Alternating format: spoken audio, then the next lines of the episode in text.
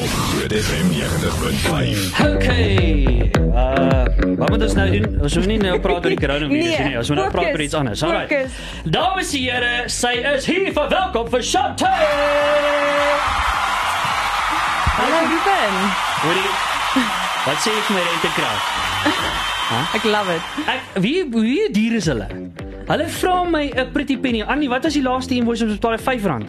Hoeveel was dit? Ja, nee, hulle vra jou baie geld oor. Ag, maar dis nie moeite werd. Hulle is rof hoor en hulle soek uh, jy moet vir hulle 3 etes 'n dag gee en koeldrank en hulle is piekie hoor. Hulle soek storieetjies. Hulle soek nie cheap koffie nie, hulle soek duur koffie. Die mense is vol stories.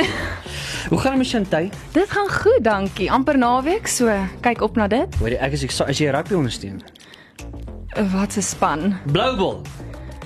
Nee Chantay, maar nou nie Nee. ons is Ek nou Ja. ek dis voel ons geen kommentaar is goeie kommentaar. Nee, Chantay, jy jy's op die- jy's op die- jy's op die spot. Jy moet nou 'n span kies hierso. My pa se stormer, so hy gaan dalk nie te gelukkig wees as ek sê ek's 'n Nee, blywe maar jy weet ondersteuner jy nie. moet jy moet uit jou hart uit vir my sê.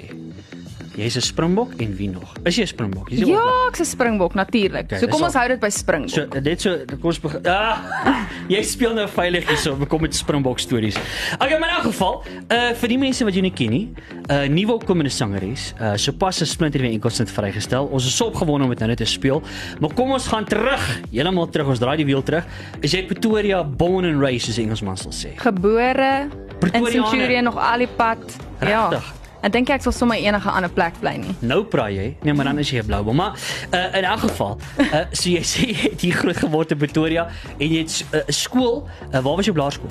Laerskool Royskraal, Rooimuur. Hey. Hallo, meneer Maree. Rooi mure, hulle is besig hy skool. Rooi mure. Aha. Geen idee. Maar Uh hoërskool? Hoërskool Swartkop, Hy is Volpoort Zwari, ja, Henry Meiburg. Oor Jane Henry is julle nou so. Hy was eintlik eintlik my matriek gewees. Is dit? het- Maar was hy was hy vertel my 'n bietjie stories van Henry. Dis is sommer nou. Ag, hy was eintlik maar 'n moeilikheid maker nie ek speel. nee, glad nie. asseblief trek ek op speel. Nee, Eh. glad nie. Okay, Ja, alright. So Henry het jy gehoor daar. Ons het al die stories ek gaan nog by uh Chantay uitkry. Uh sê, was jy was jy akademikus op skool? Ek was, ek was goed in my akademie, maar kultuur het my maar nog altyd getrek. Was jy So. kultuurdier? Ja, alles. Geen sport vir my nie, kultuur al die Maar pad. jy lyk vir my soos die tipe mens wat jy het nou weer 80% vir alle vraestellings weer gekry of iets so. Ja, kort diskant. 75. Uh, ja, kom ons sê maar so, wiskunde was nie my sterkpunt nie. Hoorie dan sal ons baie goed uit die weg kom. Maar dit Nee, wie ek moet vir jou sê. Vir wie is wiskunde? Nee, vir jou sterkpunt? niemand. Ek sê mos al lankal daai ding, maar mense wil my nie glo nie, Chantay. maar ek sukkel met my en sport. Ehm, ek het 'n silwer medalje gekry in die 150 meter in die laerskool, Ons maar hardloop vinnig. maar daar was net twee. Oef. So dis die enigste medalje wat ek kan wys. twee mense wat deel, twee mense wat deel gereed. het. Ja. Maar jy het daarom tweede gekom. So Ek het weer gekom. Dis al wat mense hoef te Dis weet. kyk, is daarom die derde gewees. Ja. So, so as jy derde was is nou 'n probleem gewees. Hoorie, maar ons gaan nog lekker gesels want ek sien jy het al van kleintyd af het jy ehm um, jy het jy het al van kleintyd af het jy aan konserte deelgeneem en sulke tipe goeders. Uh so dis al alles op pad vir jou.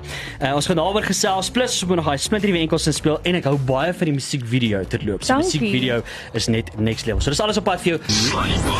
Op Groot FM 90.5. Okay, en as jy net ingeskakel het, Chantay Retief is by my in die ateljee en man, ek is opgewonde oor uh, oor jou loopbaan wat vir jou voorlê. Ek dink dit gaan 'n baie baie goeie loopbaan wees. Dis eintlik vir ons lekker om 'n bietjie nuwe opkomende talente kry. Want ons gesels nou so baie met al die bekendes en so aan, maar is my lekker om met iemand nuut en wat regtig, ek meen vir die eerste enkelsnit terloop, Chantay, dis dit dis wat ek sê. Uh jy weet baie keer dan kyk jy na die eerste enkelsnit, baie van die kunstenaars doen dit, dan kyk hulle na eie goeders. Bobby van Jaarsveld, nê? Wat is daai song? Uh hy het op 'n stadium was hy hier gewees toe toe haal ons hom uit oor 'n song. Nee, ons ons het ons het 'n feature met hom gehad waar ons 'n 'n kompetisie gespeel het van maar van sy ou musiek. En toe sit ons dit in 'n snippet en om te kyk of hy sy Ja. eie musiek ken. En toe ons hierdie liedjie vir hom speel. Kan jy nou die liedjie se naam is hier? Toe krees hy, hy sê, Hy sê, "Nee, moet jy daai liedjie speel nie." nee, as is so gelag vir hom. Ek hoop sekerlik ook so vir oor 'n paar jaar. Wel, as jy oor hierdie liedjie so gaan voel, dan wil ek vir jou sê, wil ek nie weet hoe gaan jou nuwe goeters klink nie, want dit gaan op 'n Ag, ander level wees. dankie. Hierdie is regtig 'n baie mooi liedjie. Vat ons net eers gou terug. Het jy op skool, ons het nou gehoor jy was 'n fantastiese sportiewe vrou gewees. Ja. Yes. Tweede plek behaal uit een uit twee mense Woep. Eh, wat gehardloop het. Uh baie goed gedoen in akademie, 95% vir alles. Hoeveel? Okay. En dan het jy natuurlik goed gedoen met kultuur. Het jy op laerskool al begin sing? Ehm wat die storie het begin, ek was in my kleuterskool konsert en dit was na die konsert waar al die ouers nou oppak en huis toe gaan en ek het blykbaar op die verhoog teruggehardloop en ek het dadelik begin sing visse in die water. Wow. En my ma kon my nie afkry nie en ja, dis waar dit begin het. En 'n fun fact is my naam beteken actually singer om te sing. R- So Shantai. dit was half ja, so dit dis half asof dit v- bestem was vir my. Jy sien, Ek gaan my naam van 'n Ruben Tyd toe. haar ouers het Gaan hy ook planne sing? gehad. Dan sê ek 'n sanger, nie 'n sangeres nie. Beteken 'n sangeres of singer. Singer, to sing, to praise. Okay, ek gaan dit van 'n Ruben Tyd toe. Wat dink jy? Nee, Rubenty, Rubenty klink soos 'n patee. Dalk 'n dogter eendag. Ja. Eh, hoorie. Nou luister hier so aan oor jy jy het al van het jy 'n video van daai oomblik by the way. Eh. Jou ma, jou ouers dalk 'n video geneem. Ek is amper doodseker hulle het. Dis nog op haar ou tyd se video's wat Ja, jy nog kassette. ja, kassette. So ek Ja. ja. seker daar's ergens daar in die huis. So jy het al van klein en het jy konserte, laerskool, hoërskool deelgeneem? Ja, enige geleentheid wat ek kon kry om op die verhoog te wees, was ek daar. Elke produksie, elke kompetisie. Ja. Ehm um, ja. En Mal en, daaroor. en hoeveel van hulle het jy byvoorbeeld het jy al ge- van hulle gewen of het jy maar meestal net gegaan vir deelname en seker tipe goed? Ek het actually op pad in na die ateljee toe toe het ek met Fransjo gepraat Ja. en hy onthou my van 'n kompetisie wat ek gedoen Ja. het in laerskool, die Yes. Hila. Dit was 'n gospel ehm um, kompetisie gewees Ja. en ek het hom gewen en ek het al aan verskeie kompetisies deelgeneem en r- baie baie goed gedoen daar en van die een kompetisie af vir die ander deur vir my oopgemaak. So ja, al van k- jong tyd af. Wat vir my baie interessant is, is jy sing en train nie net op nie. Jy jy's ook 'n as ek dit reg het 'n vocal coach. Ek is 'n vocal coach. So Yes. jy doen stemafrigting. Yes. Wow. Ek het net na skool begin met vocal coaching by Studio Sha Ja. ja. en dit is vir my die die dit bring vir my die meeste vreugde om kinders te ontwikkel aan hulle drome en aan hulle stem en op nog steeds my eie drome te kan uitleef. Absoluut. So dis 'n dubbel whammy soos ons yes. in Yes. Engels, jy weet. Uh, en as jy nou nie byvoorbeeld sing en optree en afrig nie, doen jy nog iets anders in jou spaartyd? Wat is van jou stokperdjies en so of is dit maar meestal skryf en sing? Ehm um, die sing is definitief nommer 1, maar ek en twee vriendinne het einde laas jaar besluit ons wil baie graag 'n blomme installeringsmaatskappy begin. Wow. Ehm um, so ons spesialiseer nou in blomme en deke vir troues vir funksies en ja, dit is 'n ander passe. Enigiets wat ek kan doen wat kreatief is, Ja. maak my gelukkig. Nee, ek kan dit duidelik hoor. Daar's Ja. ja. twee stories hier. Ek gaan tips van oor blomme. Daarby. Santai, né? Okay, gaan blomme kry. Uh, is dit is dit die pad na vrou se hart die met blomme? Is dit In my geval ja, ek hou van blomme. is dit so? Blomme is altyd 'n goeie idee. Okay. En chocolates. Uh, Chocolates is ook 'n goeie. Sjokolade is idee. ook 'n goeie idee, mm. Mm, okay. maar as 'n kombinasie. Jy sien, Ek het so pas ek hou van die manier wat hierdie girl dink. O, juk my beursie hier my. Hoorie, uh, luister hierso jou inspirasie uh, as 'n kunstenaar. Wie inspireer jou verskriklik? Is dit meestal sekulêr, is dit meer gospel kunstenaars? Wat inspireer jou en wie inspireer jou? Ek dink Rihanna Nel was nog altyd vir my van jong tyd af 'n inspirasie. Haar skryfstyl, sy's baie eerlik en sy's baie um sy dra emosies op haar mou. So mm. ek ek kyk baie op na haar skryfstyl en ook haar amazing talent. Sy is ongelooflik. Ja, en sy's nog steeds plat op die aarde en mm -hmm. sê ding soos wat dit is. So, het jy al ontmoet? ek het al konserte van haar gaan kyk, Ja. maar nog nooit in lewende lywe ontmoet nie, maar is 'n droom sal wees om eendag haar te ontmoet en dalk saam met haar te kan werk. Okay. Alraai. Uh en internasionaal? Ek is mal oor country musiek. O, oh, jy hou van country. Ja, so ek hou baie van Carrie Underwood, Kelsey Ballerini, Ah. ah. Danielle Bradbury. Speel jy gitaar of Eh, akoes uh, of piano? Ek is ek sal nie sê ek's goed daarin nie, so ek doen dit in my vrye tyd, maar ja. Ja. ek is nog nie so gemaklik dat ek dat ek dit voor mense sal wil doen nie. Okay. En as jy dan nou skryf, skryf jy net meestal lirieke en dan en dan doen iemand anders dit toonset hulle dit vir jou of probeer jy ten minste soos 'n half liedjie toonset ook of. Ek het 'n melodie in my kop, so ek kan hom Ah. ah. vir jou sing. Maar is jy een van daai wat wakker word met daai melodie in jou kop? Yes. Is jy een van daai? Ja. Ek kan nog nooit ek kon nog nooit daai ding En verstaan. baie mense skryf werk andersom. Ja. Hulle het eers die melodie en dan die woorde. Ek het gewoonlik eers die woorde en dan die melodie. So Yes. Hoorie, ek weet eh, die eerste ou wat dit vir my gesê het en ek het na die tyd al gebaf van baie mense gehoor dit doen, was Freddie Nest. Freddie Nest is een van daai kunstenaars wat hy sê hy het net eenvoudig in die oggend hy wakker geword met hierdie melodie in sy kop. Hy neem hy dit op en dit was byvoorbeeld sê my to to to al daai songs het hy mee wakker geword en dit was wat huge moes hy liedjie. droom? Maar verstaan jy? nou? Ek wil weet, hoe lyk jou drome dan? As jy wil sê sê my. Ek kan baie goed nou sê. Nee, moenie asseblief, Oké, ons gaan in die alright. moeilikheid kom. Okay, alright. Uh en as jy nou nie sou sing nie, wat sou jy anders te wou doen en afrig nie? Behalwe nou die blomme en so.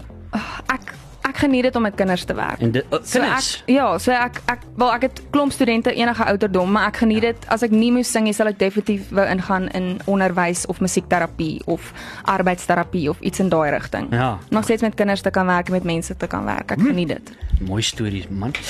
Nou luister hierso, ons gaan nou-nou kom by daai Splinter die winkelste huis op pad vir net hier na so bly geskakel daarvoor. Groot FM 90.5. Chantay Retief is hierso by ons en ek moet vir jou sê dis 'n naam wat jy verseker gaan moet dop hou vir die toekoms. 'n Baie baie mooi enkelsnit. Kom ons kom daarby Chantay, want dis hoekom ons hier is vandag is om hoeka oor daai liedjie van jou te gesels. Vertel ons van die liedjie, waaroor gaan die liedjie? Eh, Eerstens, kom ons begin daar. So die liedjie se naam is Tragedie hmm. en die inspirasie of die storie agter die liedjie is dit ek praat oor my eie liefdesteleurstelling wat ek ervaar het hmm. en hoe ek basically deur die liefdesteleurstelling aanbeweeg het en genees het tot 'n mate Ja. en die realiteit dat die lewe of die liefde nie altans altyd 'n sprokie is nie, maar jy kan ook tog 'n gelukkige einde hê of jy nou aanbeweeg met iemand anders en of jy op jou eie aanbeweeg en jy kom altyd sterker aan, aan die ander kant uit. Kyk ons almal weet, ons almal weet. Ek praat nou nie uit persoonlike ondervinding uit nie. O nee, glad nie. Maar ons almal weet wat se diep seer daai kan wees, want dit is nooit 'n lekker ding nie. 'n Verhouding en ons het vroeër gevra nê, hoeveel van die mense wat eh, wat gesels oor hulle vorige verhoudings het eh, eh, eh, onthou die mooiste daarvan en watter is 'n- dit was absolute eh, soos jy sê tragedie geweest. En die meeste het gesê absolute tragedie. So dis maar nie oor die algemeen is dit maar so. Uit jou liefde uit, as 'n verhouding uitwerk 'n liefdesverhouding nie, dan eindig dit meeste van die kere maar 'n baie slegte ervaring op en jy wil dit net nie weer oor hê nie, nê. Yes. Uit die aard van die saak. 100%. Daar's baie mense wat regtig op 'n mooi manier eindig en dis maar eintlik nooit 'n lekker ding nie. Uh so lekker, kom ons gesels of kom kom ons speel 'n liedjie. Hierso Chantay nou met tragedie. Hy klink so. Ek hoor vir jou op die WhatsApp lyn 061 610 4576. Wat dink jy van hierdie liedjie? Hy klink so. En ons gaan nou nou gesels oor die video en so aan. Maar tussen hoor ek vir jou op die WhatsApp lyn en ook op Telegram op dieselfde nommer. Hier sien nou. Sluddy Bot op Groot FM 90.5. Ja nee, tragedie mense van Chantay. Hey man, is almal 'n diep liedjie hier hoor. ek sal nou maar net hierso die knoppe in my keel wegsluk. Is almal baie liedjie baie diep hierso nie. So jy het regtig gaan diep delf om hierdie liedjie te skryf. Dit is baie van jou gevat het te loops. Om so 'n Ja. liedjie te skryf. Maar ek- dis dis goed om dit uit te kry. Ek sê altyd mm. musiek is die woorde wat jy nie noodwendig kan sê nie. Ja. Jy kan dit uitlaat deur musiek. Absoluut dit. Luister hier, daar's 'n verskriklike mooi uh, musiekvideo wat jy gemaak het van die liedjie. Dankie. Ja, waar is hy beskikbaar? Die musiekvideo is um, tans beskikbaar op YouTube. Jy Ja. kan hom daar sien en hy's binnekort te sien op kyk net, so ek's baie opgewonde daaroor. Nice. En ja, die musiekvideo ons het die musiekvideo wat ons probeer uitbeeld het, dit gaan oor dis deur myself en Dwelin Steenkamp gespeel Ja. en ons beeld die slegte maar ook die goeie tye uit in 'n verhouding en hoe jy die eensaamheid wat jy ervaar as jy deur 'n hartseer gaan, hmm. maar ook hoe jy na dit uit opstaan en sterker aan die ander kant uitkom. Absoluut. En die enkelsnit is hy beskikbaar om gedownload of verkoop te word op digitale platforms of waar is hy beskikbaar? Yes, die tra- ehm um, enkelsnet is beskikbaar op alle digitale platforms, Ja. ja. Juke, Spinap, ehm um, Google Play, Apple hy's op Music, Apple Music, hy's oral. iTunes oralste. Okay, yes. so kry hom vir jouself daar, tik hom met in Chantay. Dis net Chantay, nie? Dis Net nie- Chantay. Uh, met tragedie so tik hom in daar en hy gaan vir jou beskikbaar wees. Plus ons het sopas daai musiekvideo het ons vir jou op ons Facebookblad ook gesit, so jy kan bietjie gaan loer na die musiekvideo. Baie mooi gedoen. So knap gedaan in die span van Brits Films, nie? Baie mooi. Hulle gedoen daar. ek is bevoorreg dat ek 'n baie fantastiese groep Ja, ja, daai- mense agter my gehad Dit het. was regtig mooi gedoen. Dames en here, hou hierdie spasie dop. Jy gaan nog baie van Chantay hoor. Chantay, baie dankie vir jou Baie tyd. baie dankie Ruben. Dankie, dit was baie lekker. Sluddy Bot. Weksmiddag tussen 3 en 6 op Groot FM 90.5.